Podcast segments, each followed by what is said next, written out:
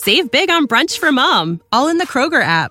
Get half gallons of delicious Kroger milk for 129 each, then get flavorful Tyson natural boneless chicken breasts for 249 a pound, all with your card and a digital coupon. Shop these deals at your local Kroger today or tap the screen now to download the Kroger app to save big today. Kroger, fresh for everyone. Prices and product availability subject to change. Restrictions apply. See site for details.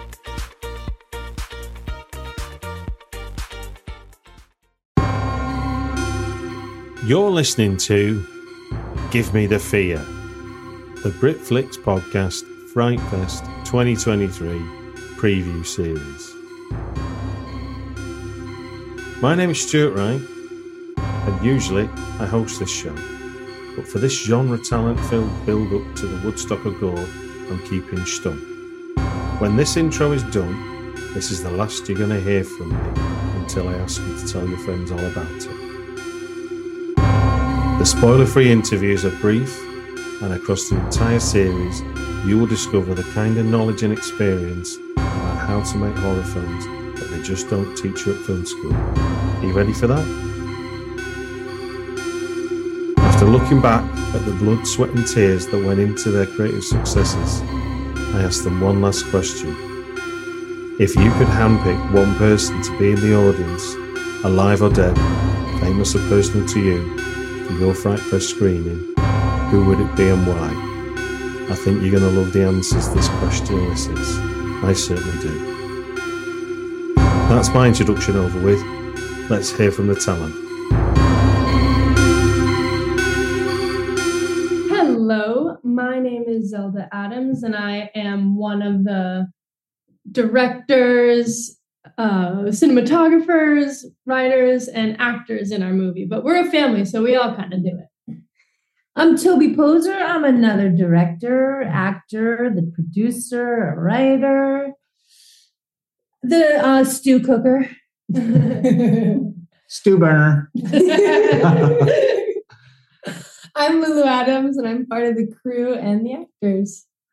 I'm John. I'm dad. I'm friend. I'm uh, yeah, part of this crew of crazy people, and I love it.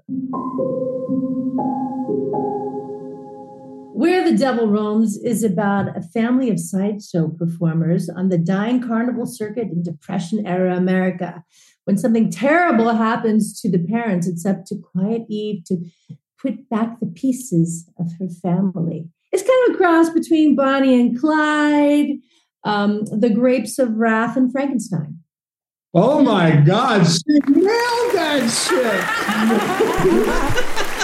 Holy crap! I Tony love- was like, no one else say it. Send a recording of that story because that's the fucking one right there. That was great. Pre-production. What's that? That's it. No, that's- Well, pre-production, uh, there is a great. I'll just share a story from pre-production. So when we were on the the uh, festival circuit for Hellbender, we just started hitting every single thrift shop, secondhand store we could find, starting to collect tchotchkes and um, clothing that we could use for Where the Devil Roams for the 1930s. And it was fun just driving across America, particularly middle America, has great secondhand stores and just collecting our arsenal wardrobe for the we had a really big cast for this one the carnival I got a good one. We were just wrapping up our kind of tour of Hellbender, and we had had such a great time, all of us together. And we were driving to the city with Zelda, and she's was go, about getting ready to go to college at that time. And she turned around and said, "Hey, before I go to college, do you think there's time to just squeeze in one more movie?" and so we did. One of my favorite memories from shooting this movie is one of the war scenes. Um, it's with it, one of the actors is my boyfriend actually in real life, and something pretty violent happens to him by the hands of my dad in real life and in the film, and it's it's very very funny because when anyone asks, oh, you know, John, how did you deal with your your daughter's first boyfriend? He can honestly say that he cut off his head. with a rusty saw. and then I leave it at that, and people just look at me like, I can't tell whether this guy's for real. uh, one of my favorite ones was some people were coming to film us doing our thing. And, you know, we wanted to look all cool, want to look like we know what we're doing. And that day, this old car that we were using is broken down. We just can't drive it. We can't get it on the road. Done. We're like, fuck, we got to deal with this real quick and look really cool. And so John and I grabbed some dead branches on the floor and we would run them across the windshield so it looked like the reflection it was driving and we twist them so they look like different branches as you run back and forth again and again. and then I would sit on the back hood of the car to bounce it irregularly like they were driving down the road. it was the most janky. It was great. yeah. and it worked. yeah. The the 31 Chevy was uh, one of the big stars, maybe the biggest stars of the movie.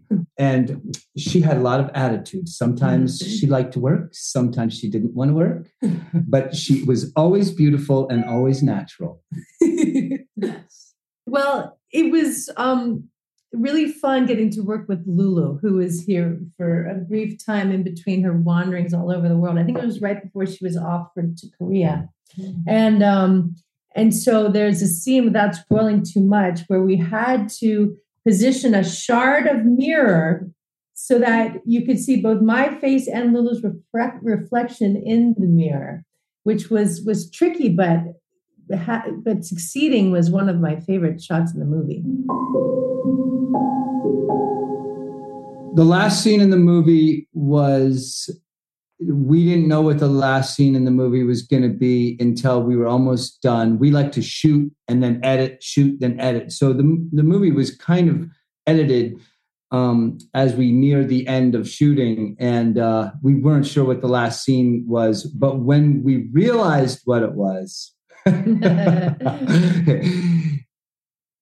it was like a cinder block fell out of the sky. And Zelda did not want to be um, present for that shoot. How's that for a teaser? I would love to see Boris Karloff out in the audience for Where the Devil Roams because I think he would have a huge laugh at what we did with the Frankenstein idea. Mm-hmm. I would love to have Norma Desmond, well, the character Norma Desmond um, from Sunset Boulevard. Uh, when she walks down the stairs and she's very dramatic and she says, I'm ready for my close up, Mr. DeMille. Well, that was kind of like our Chevy. Our Chevy, our 31 Chevy was our little diva. And I think um, there are a couple other divas in, in, in the making in the film. And so I would love to see what a real diva would think of our strange little Carney sideshow act. If I were to have someone in the audience, I would want it to be Mia Goth, just because I think I have a girl crush on her, and because I think she's the new queen of horror. She's an amazing actress, and I think her presence just in the room would mean a lot to me. And then I would try to go up to her afterwards and cast her in our next movie. Genius. I would love to have Juliette Ducournau at our films just to have her opinion and to be in her presence. My name is Quarxx. Uh, I am a French uh, filmmaker and an author. Um, I used to be uh, I used to work also as a as a painter and a photographer, but that was in a, in another in another time. Um, I am uh, the author and the film director of uh, Pandemonium. Pandemonium is also my second feature film, and I've directed uh, All the Gods in the Sky uh, a few years back. So Pandemonium deals uh, about the character of Nathan, and uh, Nathan is uh, waking up from a car crash in the middle of a deserted road, and slowly uh, but surely he is starting to understand that he didn't make it, that he's actually dead, and uh, he will have to face the consequences of his past action and he will have to go to hell uh, unfortunately for him well it, it, doesn't fit uh, his uh, his plan that doesn't fit his plan at all, and this it thinks it's a huge injustice because he didn't do any wrongdoings. Well, that's what I think, but that's not the way it goes. So he has to go to hell, and uh, in hell he will have he will be condemned to re, uh, to relieve the sufferance of the souls that he's going to run across. And um, on this journey, he will have to find a way to um, escape his condition and pretty much trying to find a way to escape hell the script development well uh, script development it really it, it, the process was a little bit um, weird because at that time i was uh, working on a film uh, uh, script on a film project that was developed with a production company. And we had so many problems with that script. I was working on that script for three years and it was going back and forth and there were so many advice and so many ideas and so many people going on to the script that I, I hate working like that. I'm a loner when i when i write. And that time it was it was too many people involved and I really needed to take a break because I, I was feeling lost uh, on on that project. So I, I took a break. I said, "That's it. I'm I'm going to retire from that project for a few months, and I will return after that." But on that period, I wanted to go back to the roots of what gave me um, the of what um, make me want to become a filmmaker. And uh, so I, I really went back to that root, and I wanted to have a total freedom of creativity and that's what really I that's what that's what take place, and that's what I, I gave it to me. Uh, and um, so so the process of of, of writing was uh, was also a little bit strange because it took place during uh, during confinement. Uh, so it was really um, a, a actually a very pleasant time to to to go into uh, writing and to have this creative uh, period because you didn't have anything else to do and you were not polluted by other idea or people calling you or parties going on and da, da, da. there was nothing so it was it was just a bless actually for me uh, this little parenthesis uh, to uh, to work on that on that script development and to be able to write pandemonium Ooh, so we have a few there um, about uh, shooting the movie. Uh, well, when, when, you see the first scene of the the first uh, quarter of the of the of the movie, you you see that uh, the scene. Mother's Day is almost here, and you can get her the most beautiful time tested gift around a watch she can wear every day for movement. Whether mom's into classic dress watches, rare and refined ceramics, or tried and true bestsellers, Movement has something she'll love. And right now, you can save big on the best Mother's Day gift ever with up to 50% off site wide during Movement's Mother's Day sale at MVMT.com. Again, that's up to 50% off at MVMT.com. Save big on brunch for mom, all in the Kroger app. Get half gallons of delicious Kroger milk for 129 each, then get flavorful Tyson natural boneless chicken breasts for 249 a pound, all with your card and a digital coupon.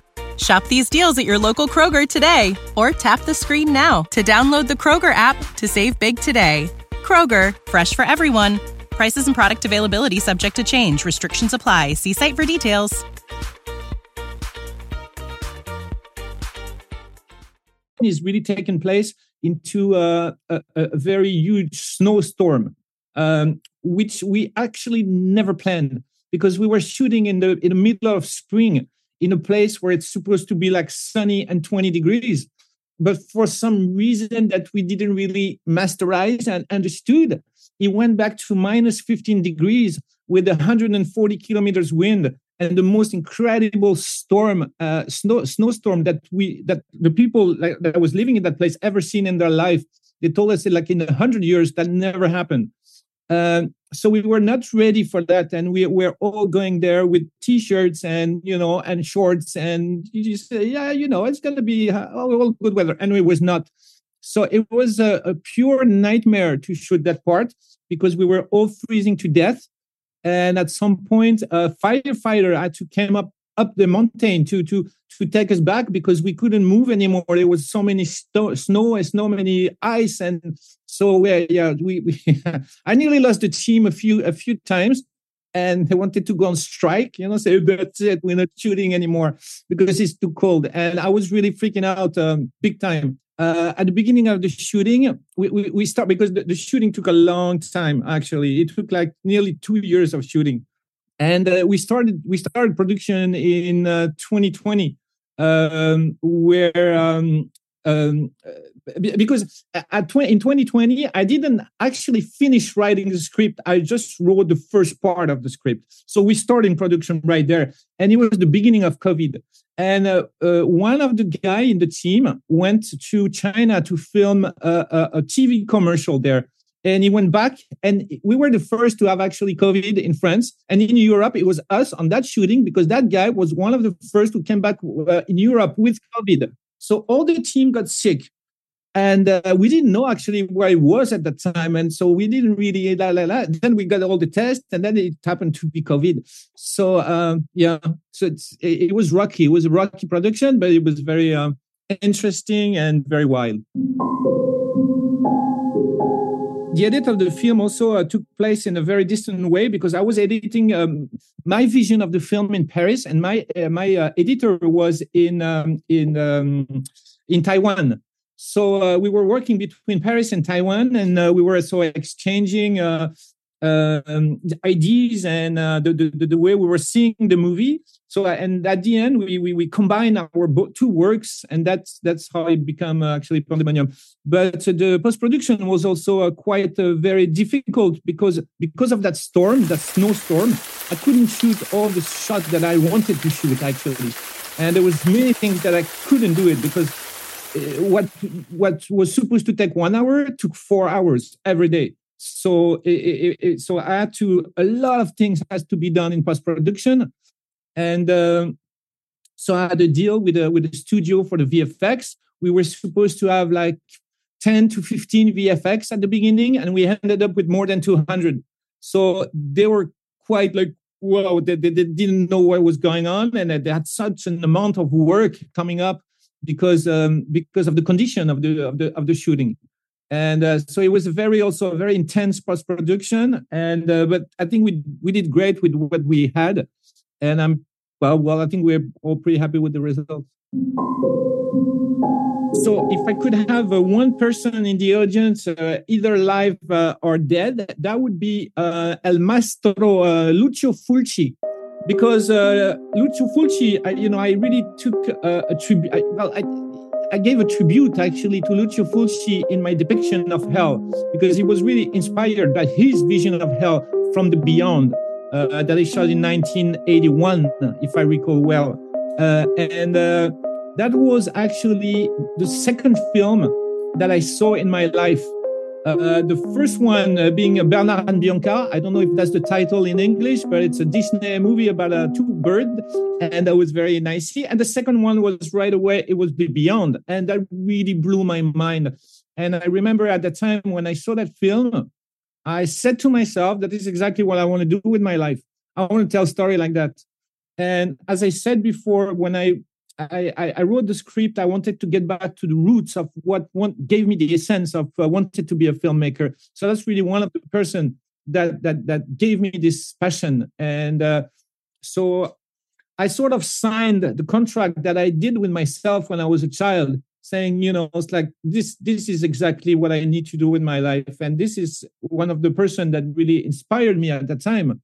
So I wish uh, he could be there, and I would uh, love to tell him how much I uh, I love this work and uh, how much he, inspired me, and that's where I. That's why I am here right now. Probably a little bit because of him. I am Jenn Wexler, and I am the director and the co-writer of the Sacrifice Game. Uh, the Sacrifice Game takes place in 1971. It's about two teen girls that are forced to stay with their teacher at their boarding school over Christmas. And on Christmas Eve, a gang of cult killers arrives at the school with some diabolical plans, and the girls must fight to survive the night. Um, so, regarding script development, uh, my husband and I worked on the script during COVID and um, it kind of it was a creative project that emotionally helped us get through being indoors all the time.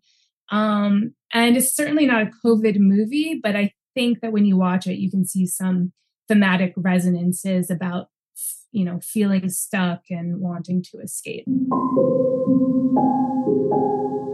The sacrifice game uh, takes place at a boarding school mostly, and the setting of the school is like a character in the movie. So finding the right location was incredibly important. And I was connected with um, through my producer on the Ranger, Heather Buckley. She introduced me to producers Phil Kalin and Albert Melamed uh, out of Quebec. And I went to Quebec and did a location scout, and we went to a bunch of schools. But they brought me to this old abbey, this old monastery called Oka's Abbey, like about a half hour outside of Montreal. And it was just like such a magical place. I felt like I could like feel the magical energy just from from stepping onto the property. And ultimately it worked out. We got to shoot there and we got to take over the monastery to shoot the movie and you know except for one day we were shooting on this property so for anybody who's uh, made a movie, you can understand the value of getting to come back to the same location every day and uh, getting to have all your equipment there, getting to have all your production offices there, not having to constantly been on the move, which I which I've had to do on other productions. Um, and also, what was so special about this place was there's so many different looks, like so many different rooms. So that's really important to me when making a movie is to keep the eye um, entertained. And if you do return to a location, like how can we change up the location that makes sense for this part of the story? What is that location's little story arc? Does that develop in any kind of way? So you can see when you watch the movie, some the lighting changes based on where we are in the character journeys uh, the lenses that we choose are different and whatnot. And on top of all of that, it might have been a little bit haunted, this monastery. I didn't experience anything personally, but um, my producers saw a bunch of candles, like candlesticks, just fall down by themselves when they were having a meeting in like a side room. And then some of our crew said there were like weird noises and weird lighting when they were like doing some work in the basement and uh I didn't personally experience anything, but I was like so deep in my headspace for, you know, shooting the movie. I feel like I was like not letting any of the ghosts in. I was like, stay out of my headspace, ghosts. I just want to focus on the movie. So making a movie uh, is all about the details at every stage of the process. So when we were in post production, on our last day of picture lock, um, we ha- literally had one last sequence to finesse, and we like had to get our picture lock cut in, and we found a beat that to me makes the movie, and it was like what, just one of those discoveries that I feel are part of like what makes filmmaking so magical. Um, and it was just this last sequence that we were like, it doesn't quite work, and then finding it with like hours before we had to turn in the cut. Uh, so, when thinking about whether there might be one person in the audience, alive or dead, um, that I could have in the Fright Fest screening, I actually don't feel that there's a specific person. However, I was a lonely teenager, and um, then I discovered horror movies and they became kind of a best friend for me and they inspired me creatively and helped me to find myself and eventually led me to discover this incredible uh, community of horror fans, um, some of whom became my best friends and now creative collaborators. And I just hope that the sacrifice game can do that for other teenagers that might be going through a hard time and just give them some comfort that what they're feeling now isn't forever and that eventually they will find their people. If you enjoyed this podcast, please share it with at least one friend. Put a link out on social media, rate and review it for your preferred podcast platform. Put an ad in loop, novel the town crier, whisper in the ear of the town gossip. You get the picture. It all helps bring new people into the Britflicks podcast fold. Thank you.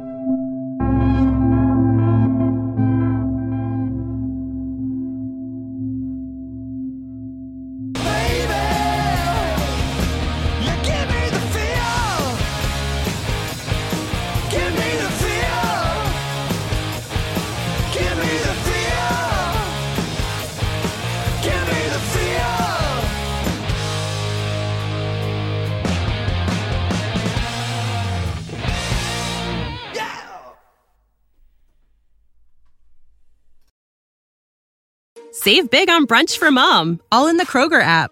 Get half gallons of delicious Kroger milk for 129 each, then get flavorful Tyson natural boneless chicken breasts for 249 a pound, all with your card and a digital coupon. Shop these deals at your local Kroger today or tap the screen now to download the Kroger app to save big today. Kroger, fresh for everyone. Prices and product availability subject to change. Restrictions apply. See site for details.